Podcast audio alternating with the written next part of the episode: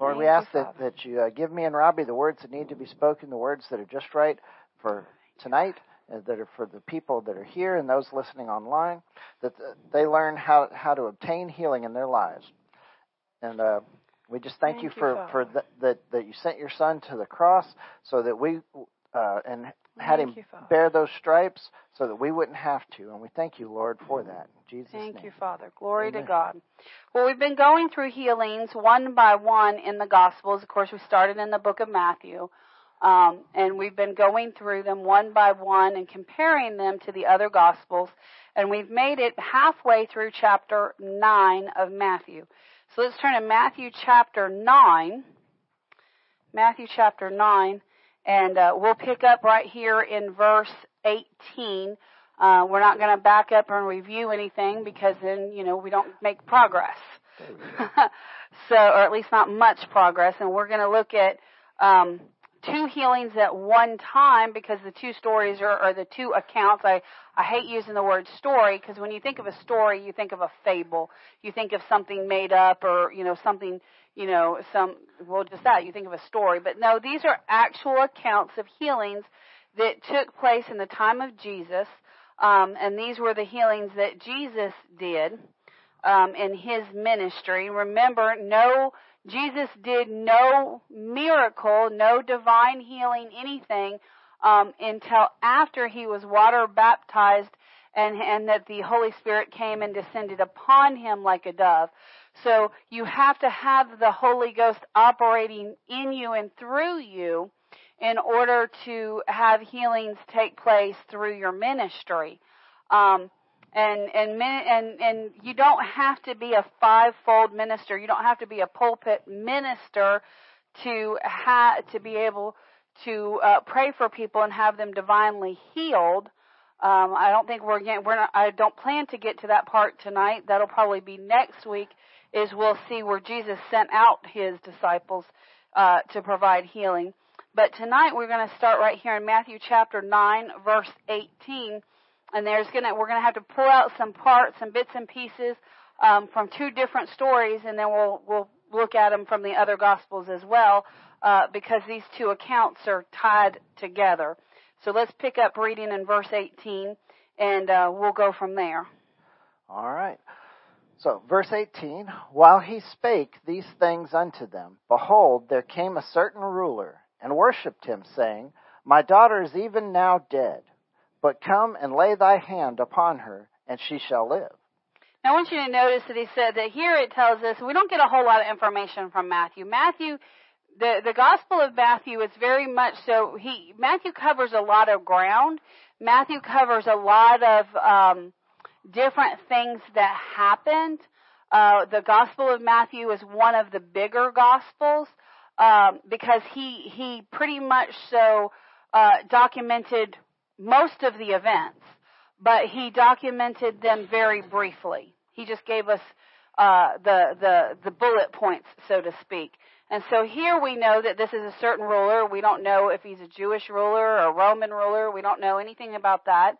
Um, but we do know that it says that the ruler came and worshipped him. And so we know from our prior studies that when when they would come and fall when they would come and worship what that meant is they would fall on their face they would get down and prostrate and they would give praise to to Jesus um and be very humble and that's what this ruler did is he humbled himself and and got on his face before Jesus and then he said this he said my daughter is even now dead uh that, that's a pretty bad situation right there. The daughter is dead. Um, you know, how much do you know? Um, you can have somebody that's deathly ill, and they're they've still got breath in their body, but people count them off as dead. Uh, but here he says, so just keep that in mind as we read some of these other accounts. He said, basically, my daughter is dead, but but even though she's dead, come and lay hands upon her and she shall live. Now this ruler we we saw in other in our other studies our other sermon our other weeks that uh remember the centurion said send your word. Just send the word. Just send the word, and and my servant will be healed. But this uh, certain ruler didn't have faith for just the word to be sent.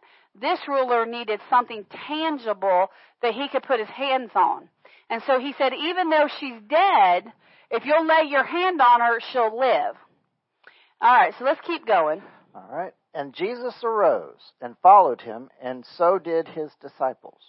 And behold, a woman which was diseased with an issue of blood twelve years came behind him and touched the hem of his garment. Okay, so here Jesus is following the ruler. So it looks like it looks like all we've got is Jesus, the ruler, and the twelve disciples. That's what it looks like according to what we read. And they're traveling, and then here comes this woman. And this woman has an issue of blood, uh, and she's been diseased for quite some time. And uh, she comes in from behind him and, and touches the hem of his garment. There's a semicolon here, so let's find out what she says. For she said within herself, If I may but touch his garment, I shall be made, or I shall be whole. But Jesus turned him about, and when he saw her, he said, Daughter, be of good comfort, thy faith has made thee whole. And the woman was made whole from that hour. Now look at verse 21. Notice it said, she did what? She said. She said something. She said something. And if it's one thing that we know is that you can have what you say, Mark 11, 23 and 24, verily, verily, I say unto you, whosoever shall say, on, or I say unto you, whosoever shall say unto this mountain, uh, be thou removed and cast in the sea, shall not doubt in their heart, but believe that whatsoever they saith, they shall have whatsoever they saith. So she was working a principle she spoke out of her mouth. What, one of the keys to receiving healing is you've got to speak it out of your mouth. You've got to speak what you want and what you're believing for. And so she said, um, you know, it, it, says she said within herself. It wasn't she thought it in her head. She, basically, the implication here is she was talking, she was speaking out loud to herself. She was speaking out loud to herself. And she said, if I may touch but the hem of his garment. In other words, she didn't even have to, she didn't even have to come into flesh to flesh contact. She said, if I could just get a hold of his coat, if I could get a hold of the hem of the uh, the hem of his robe, if I can just come in contact, physical contact with his clothing, then I shall be made whole. That word whole right there is the word sozo. And that word sozo, we know from past teachings that that word sozo means to be completely rescued of all disease and ailment. So it's it's salvation. So that word sozo is the same word uh, that we see in Romans 10:10 that says, "If you'll believe in your heart and confess with your mouth that you shall shall be saved." That's that same word sozo. So that so what she was saying is, "I'll be completely everything that I have lost will be restored." And notice it said that she had an issue of blood. It says that she was diseased with an issue of blood for 12 years, which meant that she was hemorrhaging, losing an excessive amount of blood regularly for 12 years. So not only did she have the bleeding issue, but she had all of the issues that came with it. She probably had low oxygen levels. This was probably affecting her heart. This was probably affecting her mind and her vision. This was probably affecting her uh, her energy levels. Um, this was affecting every symptom in her, every system in her body because she was, uh, at this point, she had to be anemic. She had to be at this point bleeding for 12 years. And, and had to have all of the ailments of that. But so what she was saying was not only will the, not only will the bleeding stop, but all of, all of the other issues associated with it will, uh, be healed and be restored. Everything's going to be restored. And then it says in verse 22, and Jesus turned him about, and when he saw who? Her. Her. Now he didn't know who touched him. He said, he said her. When he saw her, make a, make a note of that because we'll see in the other accounts of this, um, that it was odd that Matthew said her. He said, but Jesus turned, uh, turned him about, and when he saw her, which you would think, You would think because we don't understand, because from what Matthew told us, we think that it's Jesus, we think that it's the center, that it's the young ruler, and then we think that it's the twelve disciples. So, and she's the only She's- stranger that hasn't been introduced yet, so it's Right. got to be her, right? Right. So, so we can we'll say, well, that makes sense as to why he knew it was a her, but we got to get our our other um, uh, accounts of this to see some things. He said, "Daughter, be of good comfort." Uh, he, you know, and now he's telling her why to be of comfort. He said, "Thy faith has made thee sozo, completely whole, completely well, saved, and everything is is as you need it." And the woman was made whole Or sozo. or sozo. Notice that three times in two verses, the word sozo, the word completely whole, completely well, is used. Um, that's not just a oops, we didn't really mean to put all that in there. No, it was there for a purpose. And it says made whole from that hour. In other words, the moment that she reached out and touched that hem of his garment, she was instantly made whole. Everything just everything changed immediately. Now let's keep going to ver- let's read to verse 23 because we got to figure out what happens with the centurion.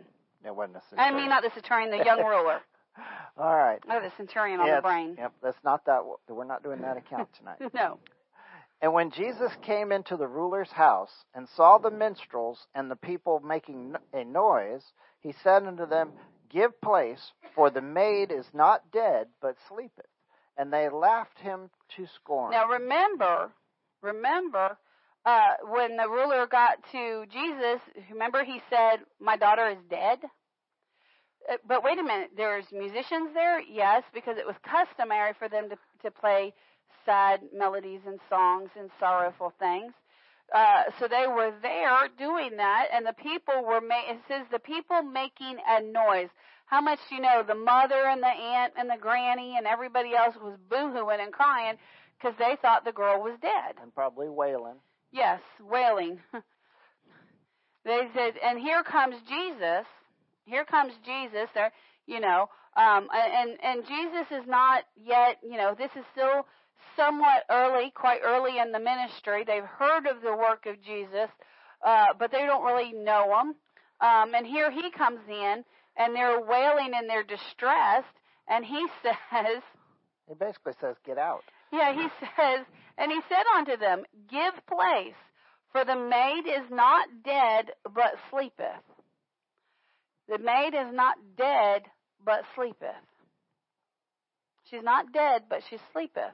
How much you know that caused their head to tilt? That It- caused their head to go, wait, what? They thought he was crazy. Right? So look at what happens to him. They laughed him to scorn.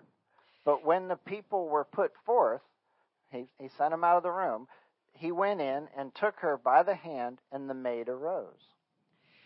So Jesus, so here Jesus goes in. The, the young ruler comes to him. Ruler comes to him. He says, "My daughter's dead." Jesus is like, "Okay, there's there's gonna this is gonna take a miracle." Uh, then on the way, another woman comes up and touches him, so power goes out of him.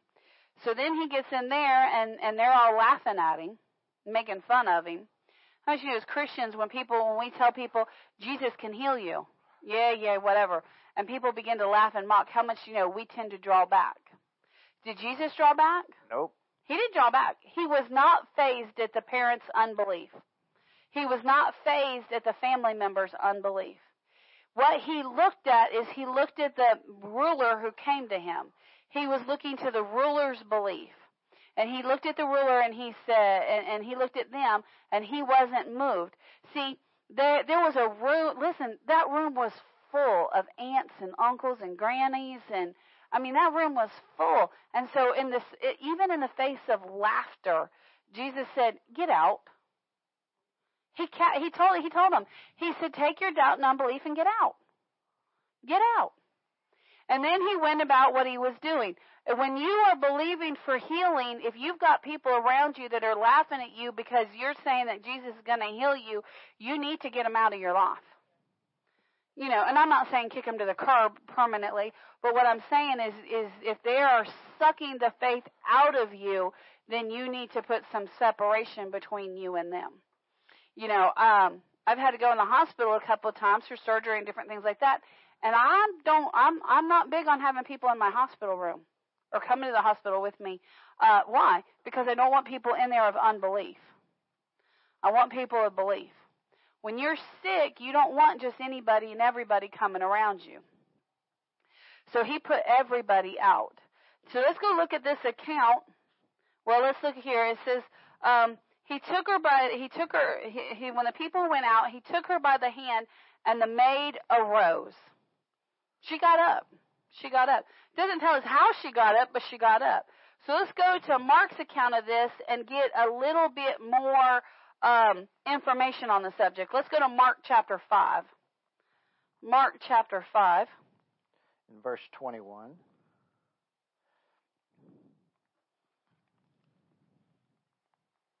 I'll get there eventually. There's Uh-huh. Mark 10. There's Mark 8. There's Mark 6. There's Mark 5.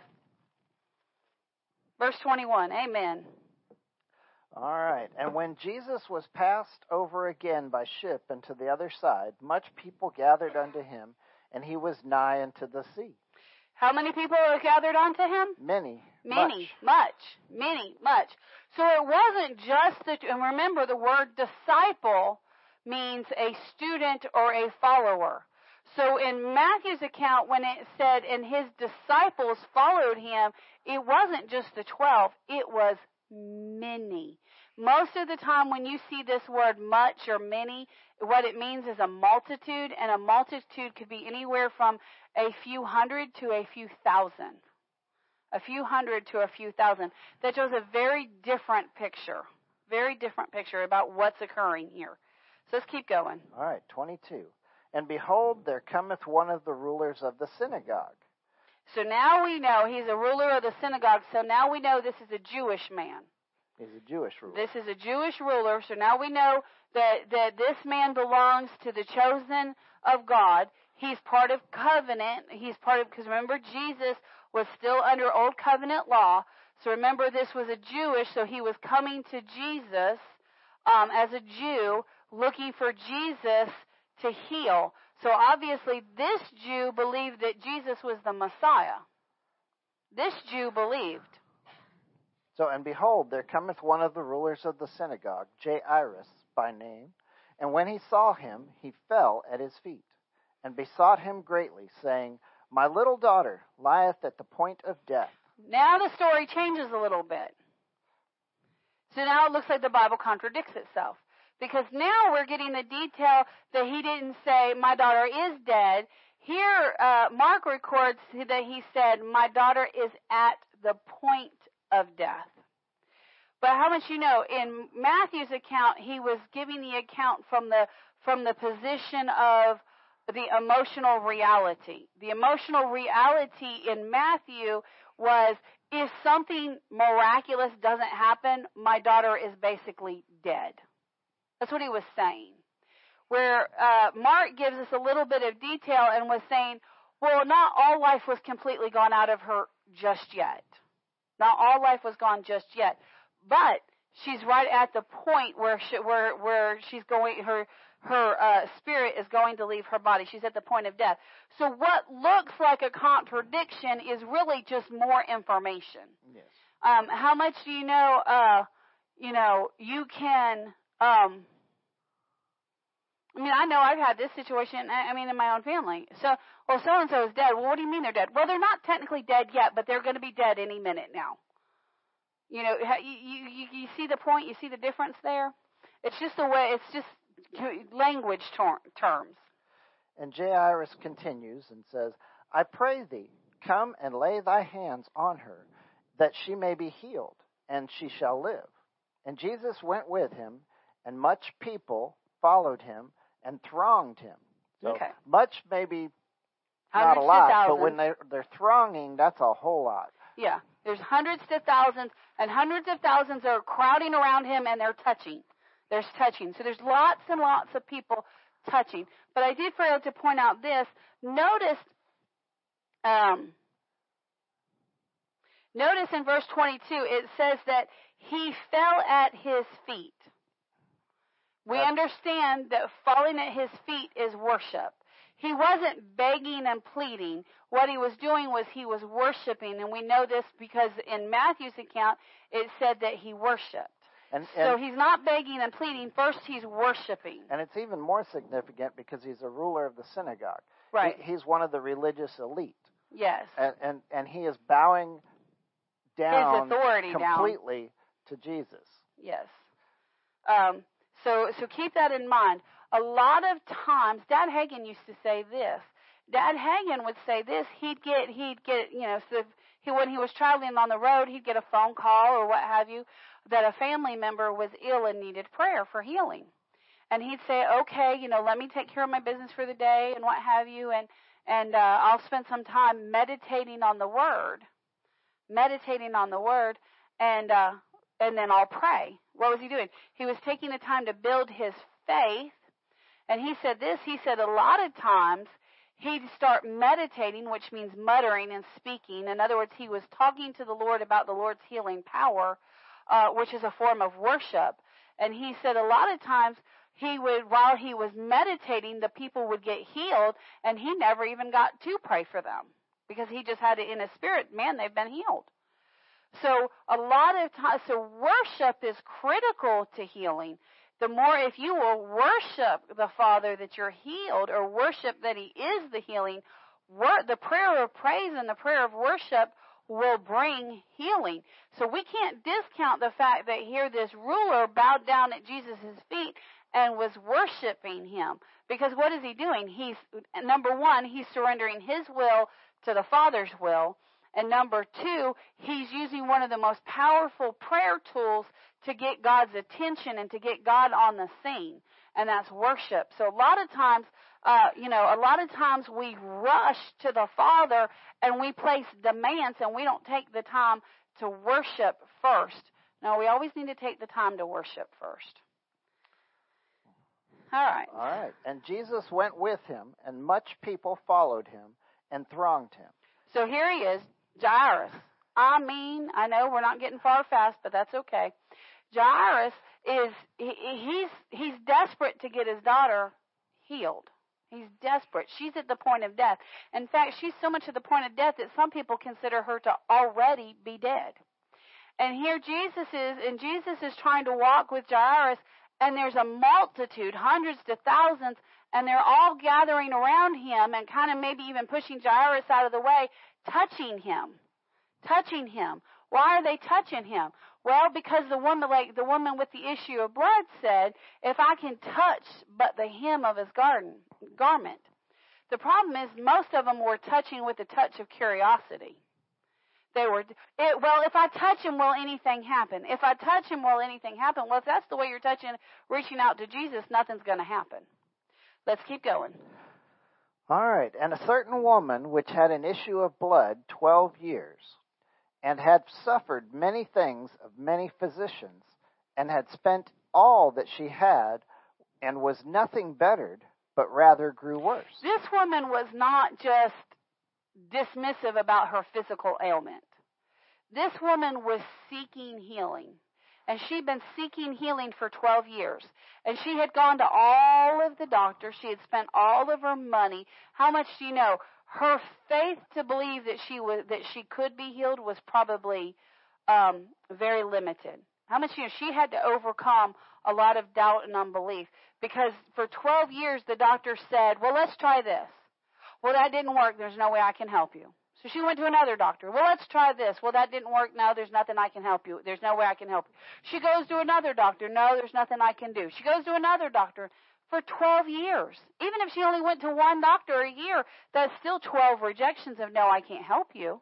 How much you know? That's a lot of unbelief and doubt to overcome. But So she was pretty desperate at this point. she was desperate. But at this point, she'd also heard about what Jesus had already been doing, like yes. healing leprosy. Yes. If he can heal leprosy, surely he can heal bleeding. That's right. So the certain notice a certain woman um, had suffered many things, um, but she only grew worse and worse. Look at verse 27.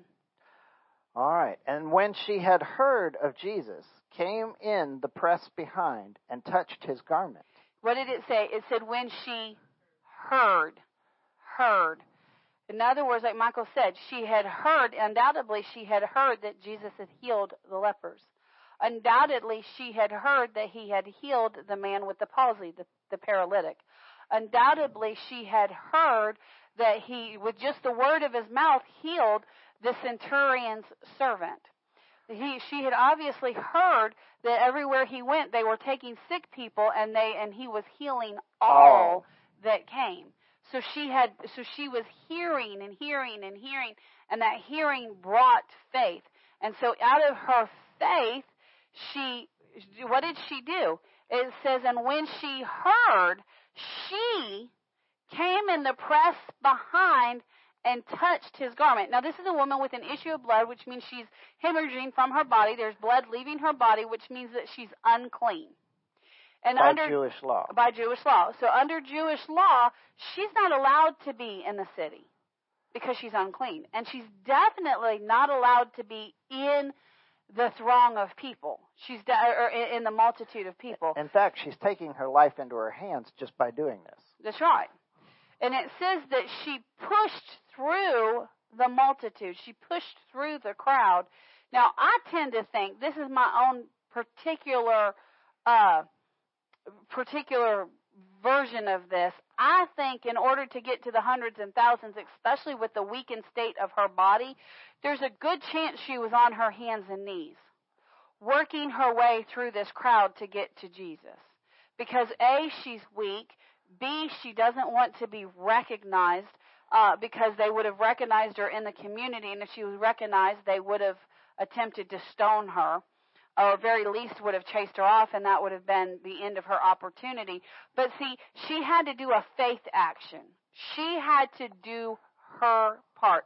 What was her part? Number one, she had to hear. Number two, she had to say.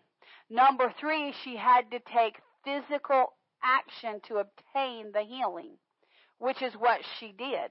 And, and we can infer from what we've read twice so far about this woman is one, she was absolutely determined. She was willing to take her own life into her hands. She was at wit's end.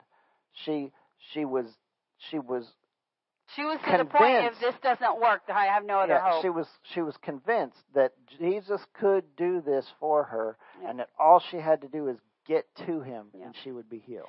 Notice in verse 28 here, uh, Mark also records, for she said. For she said. Now, Mark wasn't there to hear her say it, but the Holy Ghost was.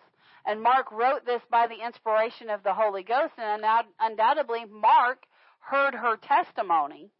So he, but he made it a point of saying, for she said. A lot of times, in order to obtain our healing, we need to start confessing. We need to meditate, which means to speak it out loud over and over again. By his stripes, I am healed. By his stripes, I am healed. I have been, de- I have been delivered from, eh, from, from whatever your sickness is. I have been delivered from arthritis. I have been delivered from whatever your ailment is, tuberculosis or cancer or uh, um, hormonal imbalance. You've got to confess it. And so she was confessed. She spoke out and she said, If I touch, if I may touch but his clothes, I shall be made. And again, here, Marx uses the word sozo. Sozo. Again, she said, if I can touch him, I'm going to be completely whole.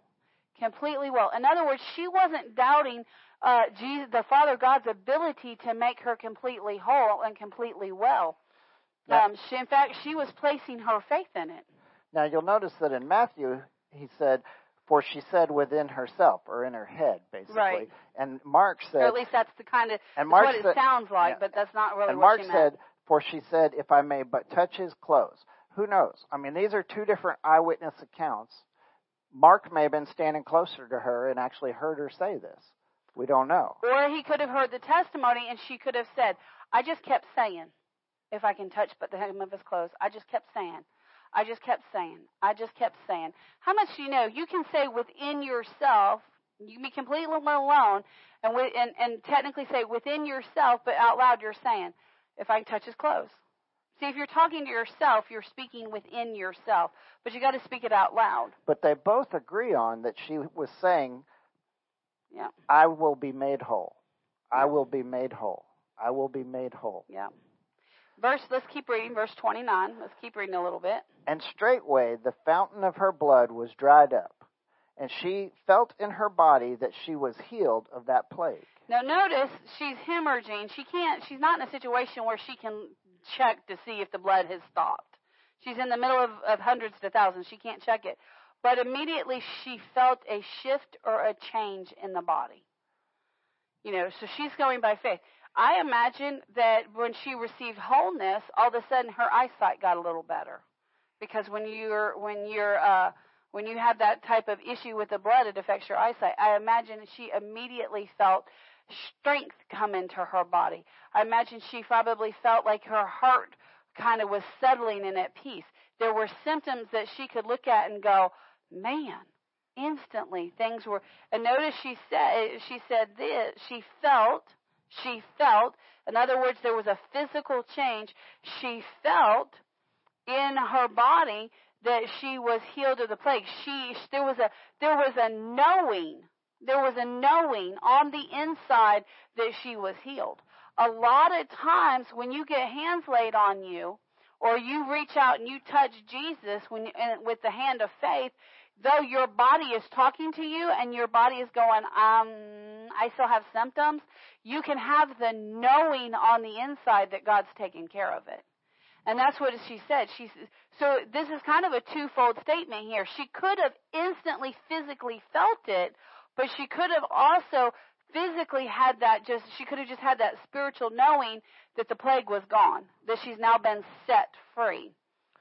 All right, let's keep going. And Jesus immediately, knowing in himself that virtue had gone out of him, turned about in the press and said, Who touched my clothes? Now remember in Matthew's account, he he said uh, he said her. Remember he said her. I believe that Jesus. I believe that the gift of seeing and knowing went into operation. I believe he had a word of of knowledge that it was a that it was a woman because Matthew Matthew declares uh, that she touched him. So I believe that he that he knew that it was a woman that touched him. And but notice what he said. So remember, he's got the multitude. He's got the thousand of people. They're they're kind of blocking his way. They're getting in front of him, behind him, beside him, and he's got all these people that are touching him. And all of a sudden, he stops and he said, who touched my clothes? Didn't say who touched my hand, didn't say who touched my feet. He said, Who touched my clothes? What did she say? If I can touch but the hem of his garment. He said, Somebody touched my clothes. Check out what Jesus, check out what happens here.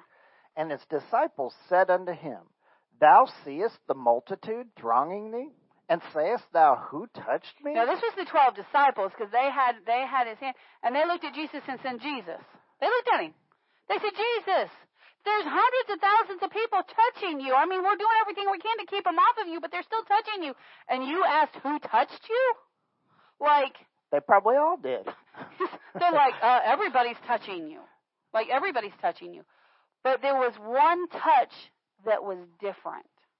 And Jesus immediately recognized it. Most of the people were touching with the touch of curiosity. If you go to Jesus going, well, let me reach out and touch him and maybe I'll be made whole. Let's see if this works. I'm going to tell you right now, you're wasting your time. You might as well go home. Yep. It's not going to work. They were touching with the touch of curiosity.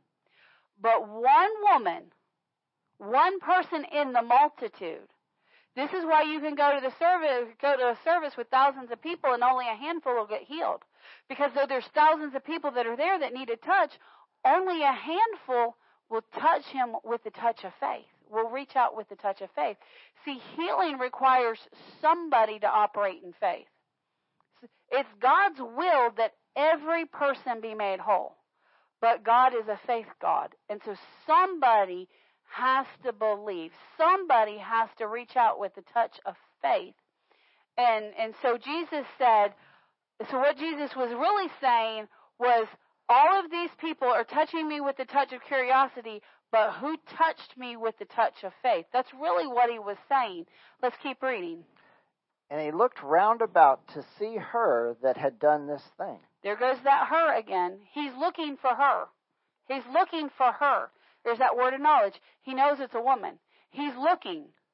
Who was it? Who was it? I believe he was looking with his spirit. I don't think he was looking with his physical eye. I think he was looking with his spiritual eye and said, Lord, it's a woman. Which one is it? And I believe he was scanning the crowd.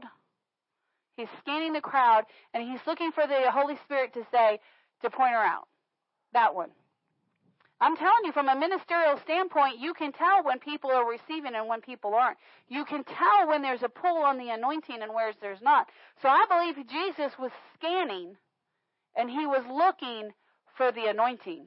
He was looking who was making that pull, who was making that draw. And he knew it was a woman. He knew that. But the woman, fearing and trembling, knowing what was done in her, came and fell down before him and told him all the truth. Does it say that Jesus pointed her out? Nope. It says that she knew. She knew she had come in contact with the power of God. She knew exactly what was done.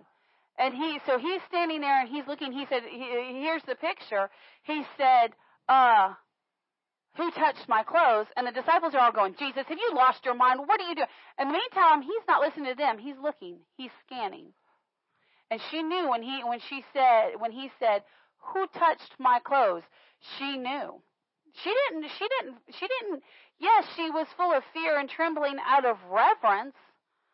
Can you imagine if she just slinked off out of the crowd? Do you think she would have maintained her healing? No, she wouldn't have. And she knew that there were people in the crowd that knew that she was a woman with issue of blood and wasn't allowed to be there. But what did she do? Despite that, it says that with fear and trembling, fear and trembling, in other words, she had come in contact with the awesome healing power of God. And she came and she fell down before him, which means she did what? She worshiped him and told him and told him the truth. So how did Matthew and Mark know what she said? Because she told them. She said, Jesus, I heard about you. She said, Jesus, I heard how you healed the leopard. Jesus, I heard how you healed the centurion's servant. Jesus, I heard how you healed Peter's mother-in-law. Jesus, I heard how you healed the paralytic, the paralytic even when they tore off the roof of your house. Jesus, I heard about how you healed every person that was brought. And I said I, I said to myself continually, I continually said, if I could touch but the hem of your garment, that I'd be made whole. I said, if I could touch just the hem of your garment, I would be made whole. I just kept saying it to myself and in myself. I just kept saying it. And she said, and as I worked my way through the crowd, I used that to strengthen me, to get through this multitude of people. And I reached out and I touched but the hem of your garment. And when I did, the power of God infused me. And I know, despite the fact that I haven't gone and physically checked, I know that the fountain of my blood has been dried up. I know that all of the effects of having this bleeding issue for 12 years is completely done. I know, she testified right there on the spot. Now, don't forget, here's Jairus. Remember, the first time in, in Matthew, they said he's dead. She's dead. How much do you know? And then in this account, he said she was nearing death. How much do you know? He feels like time is ticking out. How much do you know? Right now, he feels like, oh, great, there went the power to heal my daughter. But he just he just witnessed a miracle. At the same time, he, he had heard he had heard of things happening. He had heard of Jesus healing, but now he's seen it firsthand. Right. And she, and he didn't even lay hands on her. He she just touched him. Yep. Just not even him, but his clothes. Yep. I mean, how how much more proof do you need? So in one hand, he's being his faith is being built up. His his faith is being built up, but at the same time, he's going, uh, "Hello, she's dead. Clock's a ticking. Look what happens to poor Jairus here." And and so we're not quite done, but with oh, keep going with the woman. And he said unto her, Daughter, thy faith has made thee whole. Again, that sozo word. Go in peace and be whole of thy plague. What made her whole? Her, her faith. faith. Her faith. Her faith. Her faith. Not not Jesus' faith. Her faith. Do you hear me? Her faith. How did she get in faith? Number one, she heard. Number two, she spoke. Number three, she acted. Her faith. She heard, she spoke, she acted. And he said, Daughter, because you heard, because you spoke, because you acted, you have been made whole. Go in peace and be whole. Look at that. And, and, and be whole. He said, You've been whole. Isn't that odd? He said, Oh, He look at that. One more time. I gotta He said, He said, Your faith made thee whole. Go in peace and be whole of thy plague. There's an indication here that not every symptom had yet gone away. He said, Yes, your faith made you whole. But then he said, And be whole of the plague. In other words, he was forewarning her there's going to be some symptoms, but you've got to stay in faith so that you can be completely whole of the plague. See, because when you receive divine healing, Satan is going to throw symptoms back at you. He's going to come back at you. He's going to try to get you back into fear, doubt, and unbelief. And you've got to not take the bait. You've got to say, so when, if you, if you're dealing with, with a chronic illness and you feel the power of God go into you, well then you know that you're whole. But when the symptoms pop up, you can't go, oh, well, I only thought it worked. No, Jesus was warning her. He said, he said, your, your faith has made you whole.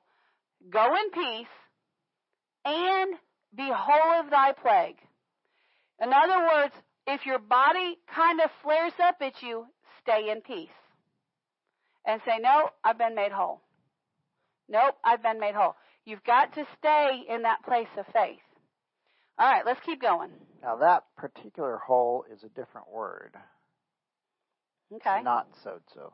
The last one in there.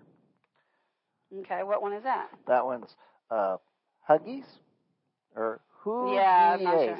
Hugies.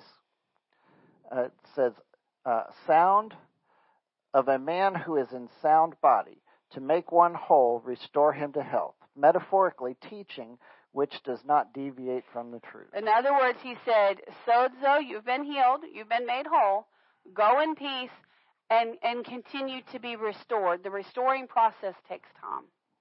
The restoring process can take time. All right, let's keep going. Okay, so, so remember, now we're back to J- Jairus. While he yet spake, there came from the ruler of the synagogue's house certain, uh, certain which said, Thy daughter is dead. Why troublest thou the master any further?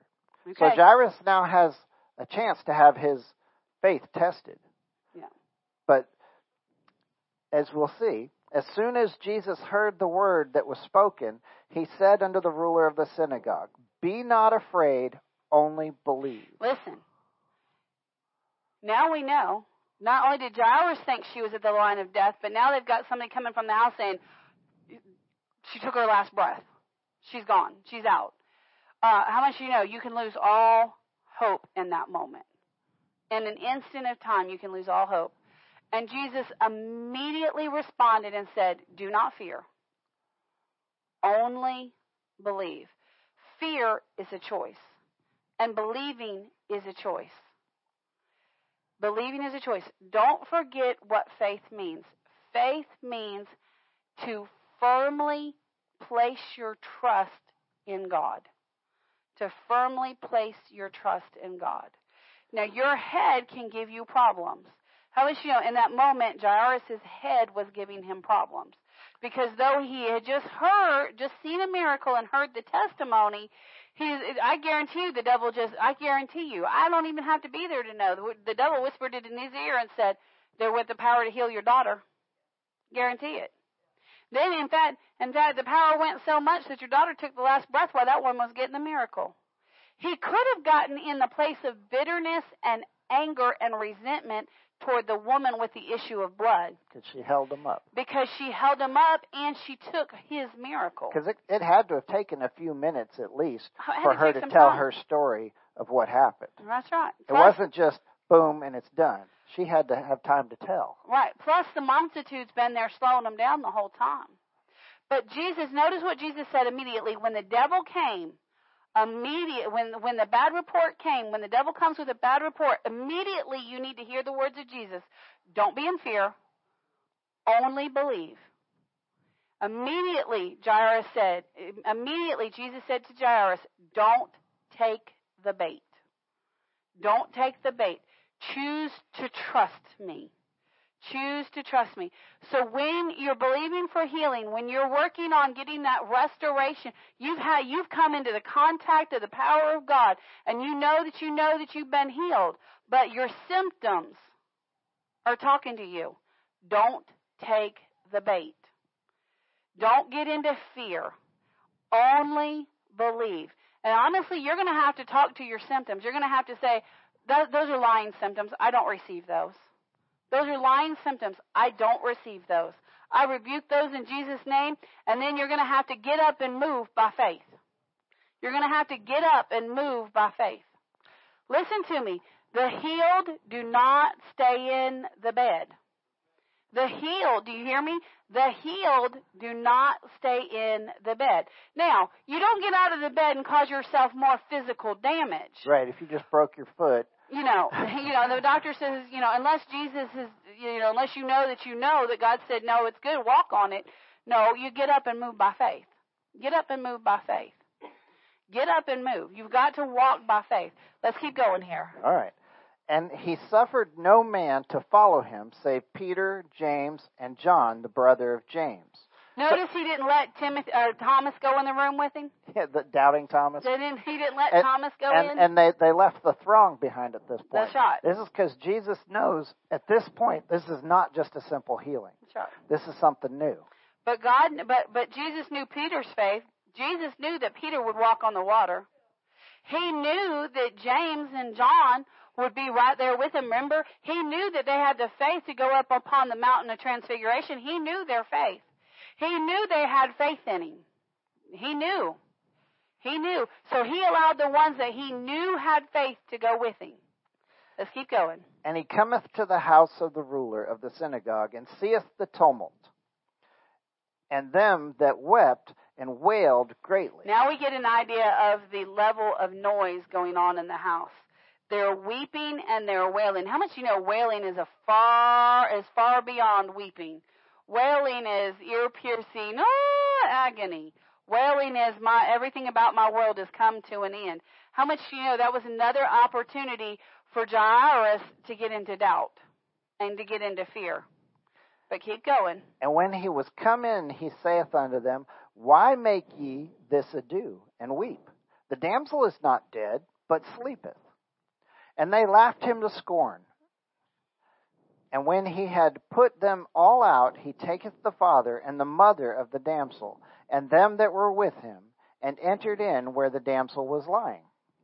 And he took the damsel by the hand, and said unto her, Teli, Teliatatha, Kumai, which is being interpreted, Damsel, I say unto thee, arise.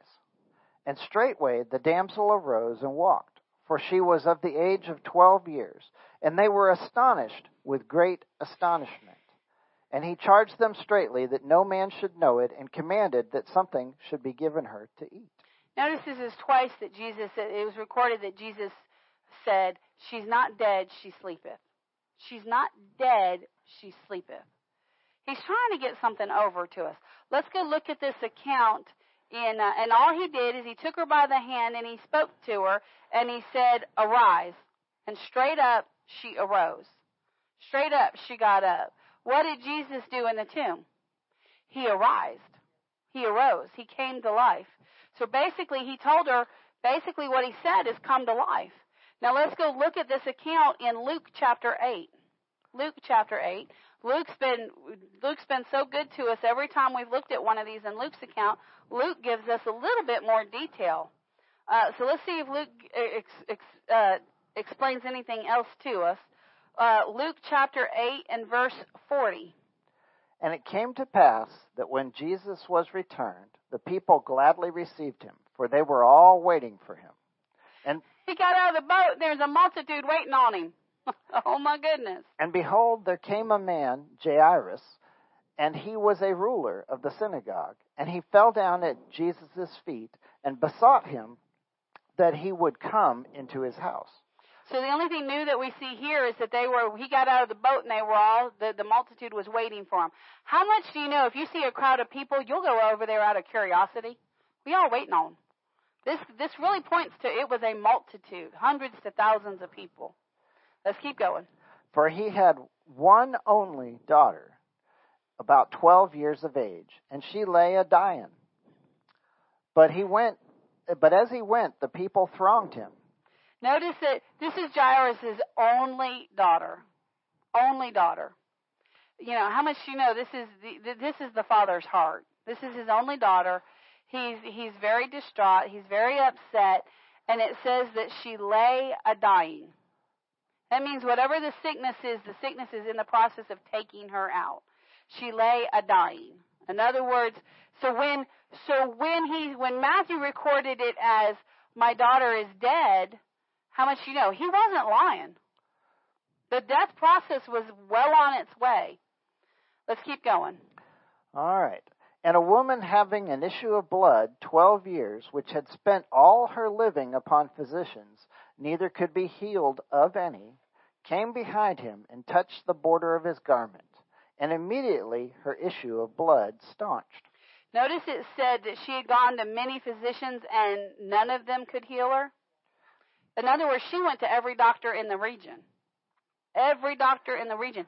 She had no, she had no hope left. And uh, notice that, that it says that she came behind him and touched the border of the garment. That means that she had, so we knew that there was a crowd around him, but this tells us that she had to push through. She had to go through the crowd. So she wasn't. She was. You know, I believe that while they were all at the shore side, at the at the side, at the seaside waiting, I believe she was off at, at a distance because she didn't want to get stoned before he arrived. So he, she came in from behind. She had some ground to make up. Sometimes we've got some ground to make up when it comes to building our faith. Keep going. And Jesus said, Who touched me?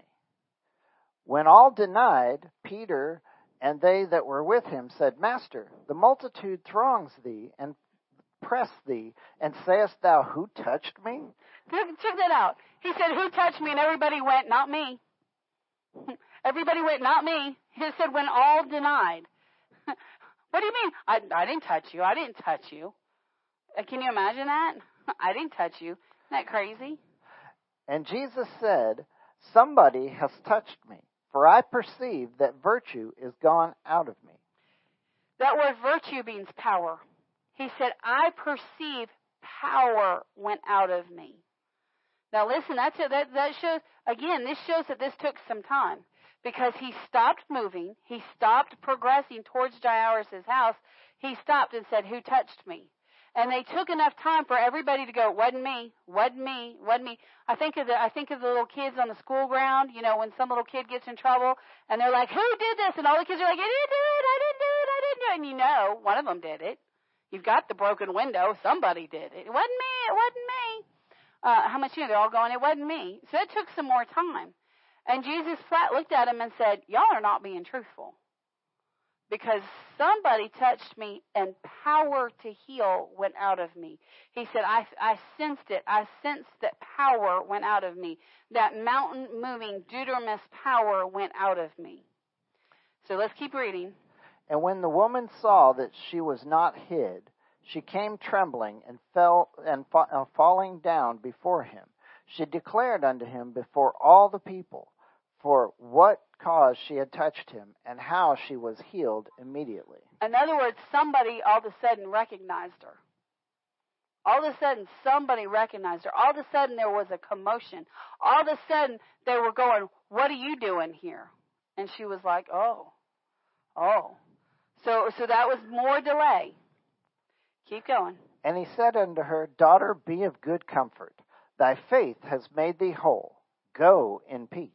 Glory to God. While he yet spake, there cometh one from the ruler of the synagogue's house, saying to him, Thy daughter is dead. Trouble not the master. But when Jesus heard it, he answered him, saying, Fear not, believe only, and she shall be made whole. She shall be made whole. He said, Listen, he said, if you won't lose faith, if you won't lose faith, no matter how your symptoms are talking to you, if you won't lose faith, you will be made whole. Let's keep going to vert through 51. And when he came into the house, he suffered no man to go in save Peter and James and John and the father and the mother of the maiden. And all wept and bewailed, bewailed her. But he said, Weep not, she is not dead, but sleepeth. So at this point, it looks like the mother and the father were both in fear that the daughter was gone. Or at least the mother was wailing. At least the mother was wailing. Remember, he had already told Jairus not to get in fear. He'd already told him not to get in fear. But he's looking at the circumstances. I imagine looking at the circumstances, there were probably tears in his eyes. He's doing everything he can to say in faith, but how much do you know?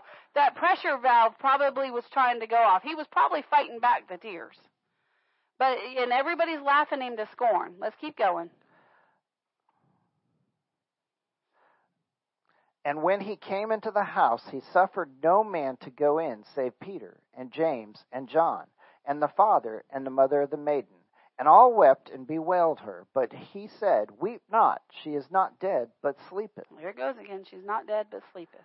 And they laughed him to scorn, knowing that she was dead. Now I'm thinking he's talk. They're talking about the, The people of the outside because the mother and father are not going to be laughing at this point. No. I don't No. care what's going on. No. This is everybody else. And he put them all out and took her by the hand and called, saying, Maid, arise. And her spirit came again, and she arose straightway, and he commanded to give her meat. Notice it says this time, here Luke is with more information. He said, remember I said in every one of these accounts, they keep recording, uh, she's not dead, but sleepeth. She's not dead, but sleepeth. And here, uh, Luke records um, that her spirit came again into her. Jesus makes a very strong he makes a very he makes it very clear that even when the spirit leaves the body, they're not dead. See, he's he's telling them, he's giving us an indication what that that death. This is why I said I don't like that word death, especially when you're talking about Christians. And remember, she's a she's a child. She's tw- she's of the age of twelve, which means she's not re- more than likely not reached the age of accountability. More than likely, so her spirit would have been alive unto God. And he basically what he was saying is she has not her she has not ceased to exist. Yes, her physical body has stopped. Yes, her spirit has left her body. But we when we think of the word dead, we think that person exists no longer. And Jesus said, She's not dead. She still very much so exists. Your daughter is still very much so um, a, a, a reality. She's not just gone. He said this. He said she's simply sleeping. In other words, her physical body has stopped to has stopped functioning, but your daughter is still very much so alive. It's just the physical body that sleeps. And and so uh, so they were what they were doing is they were looking at her body who had no life in it, and they were wailing because they were thinking that she was completely gone. And he said, "No, she's not gone. She's just out of her body. She's up there with her father." And so she went back to so she so he went to this girl and he said, "Arise." Basically, what he did is he commanded her spirit, the real her, back into her physical body. This is him raise. This is the first time he raises somebody from the dead. This is the. We tend to think that Lazarus is the first one he raised. No, he raised this girl from the dead. He said. He said, "No, she's just sleeping." How much do you know? When somebody leaves their physical body in this world, they're not dead. Their their physical body is asleep. Their physical body has what we called stopped working, but their the real them, the eternal them, if their spirit's alive unto God, they're gone they go to heaven. Now if their spirit's not alive unto God, sadly, they don't stop to exist. They don't. They don't stop existing. They don't just just stop. They descend into heaven, and they're spiritually dead from the Father, and they're physically dead from this earth. So that would be uh, we we call that dead. But they'll let you know they still they're still encountering life. They're just encountering an everlasting life that we prefer not to encounter. Uh, so so here Jesus actually raised this young lady from the dead is what is the way we would say it. How about that? But here was the deal. Jesus could not have raised the daughter if Jairus had gotten into fear, doubt, and unbelief. Jesus needed somebody to work with him on the faith level. So even if somebody you, a loved one that you love, even if they leave their physical body, there is a chance that God can raise them. There is a chance that God can raise them under the right circumstances. Now, you can't just go raise anybody from the dead because you don't know what spiritual laws have been put in place, and so you need the Father God uh, to tell you if it's acceptable or not. But uh, Jesus has raised people from the dead. Uh, other ministers have raised people from the dead. Uh, Smith Wigglesworth has raised, people from the dead. Uh, many other ministers have raised people from the dead. I have not had that experience at this point. But if God said go raise them, I'd go raise them. But I'm not going to go raise them without a word. Your brother Randy tried to do that one time. He tried. He had a dear friend that he tried. That he just he was like, no, they're not. I'm I'm not letting them go. And he actually went down to the hospital, and they'd already taken him to the morgue, and he got permission uh, from from the gentleman in the morgue to to pray over him. And the doctor said, uh, Fred is gone. He said, listen. He said he and he he told him the the the do- the doctor down there in the morgue said, um, your friend Fred is gone. Your prayers aren't effective for him. You need to go pray for the family. He said, well, I respectfully understand that, and I agree with that. He said, but if you don't mind, I'd just like a few minutes with Fred. So the doctor said, well, I'll give you, you know, so much time with Fred, and I'll be back. It was it wasn't long. It was five or ten minutes. I don't recall which. And uh, Brother Randy got in there, and Brother Randy's not a small feller. Brother Randy got in there, but apparently Fred was a little bigger. Of course, this was shortly after Brother Randy gotten out of prison, so he was, though he was tall, he he didn't weigh much. Uh, but uh, he got in there and grabbed old Fred by the bib overalls because that's all he wore, and he grabbed Fred by the bib overalls and and dragged him up and threw him down and said, "Rise in Jesus' name." And guess what Fred did? He laid. He there. laid there. And he grabbed him by the bib overalls a couple more times and slammed him down and said, Arise in Jesus' name. And guess what? Fred just laid there. Fred's still laying. Why? Because the anointing was not there. The faith was not there. The, the, the resurrection power of Christ was not available in that moment. But in this moment, it was. I remember, uh, I, I, I, I imagine that Brother Randy had some doubt in his heart. Yeah. Because you remember, Jesus, all he did was grab the, the girl's hand and said, Arise, daughter. Right. And she did. He had complete faith that she was going to get up. That's right. Brother Randy's trying to shake him awake. Yeah. I'm thinking he's not exactly relying on Yeah. faith. He was relying he was relying on emotion because he didn't have that spiritual unction. But Jesus had this spiritual authority to raise. And we have it when God gives it to us. But notice um, healing came because of faith. Jairus had faith. The woman with the issue of blood had faith. Can't wait to get to heaven and find out what her name is. Because I seriously doubt she's going through all of eternity. You know, the woman with the issue of blood. I'm pretty sure she has a name. we'll find out what that is. Well, praise the Lord. We'll get, uh, if you've got a tithe or an offering, we'll give you an opportunity to sow that. I'll have to do mine. Mine's in the back. I forgot to grab it. And uh, praise the Lord. Glory to God. You want to Yes. pray? Lord, we thank you for this word. We thank you for, for building our faith on healing and, and putting our, our faith in you and showing us vividly and, and in detail just how these miraculous things occurred. And, and so that we, the more we see them, the better we see them, the better we can imagine them, the more faith we can have. And Lord, we just thank you for building our faith and for helping us to see your miraculous power and know that it is available to us. Lord, we just thank you for that. We know that, that as you build this strength in us, as you build this faith in us, that we will ha- eventually have need of this, and that we will, because of this preparation, be able to use that.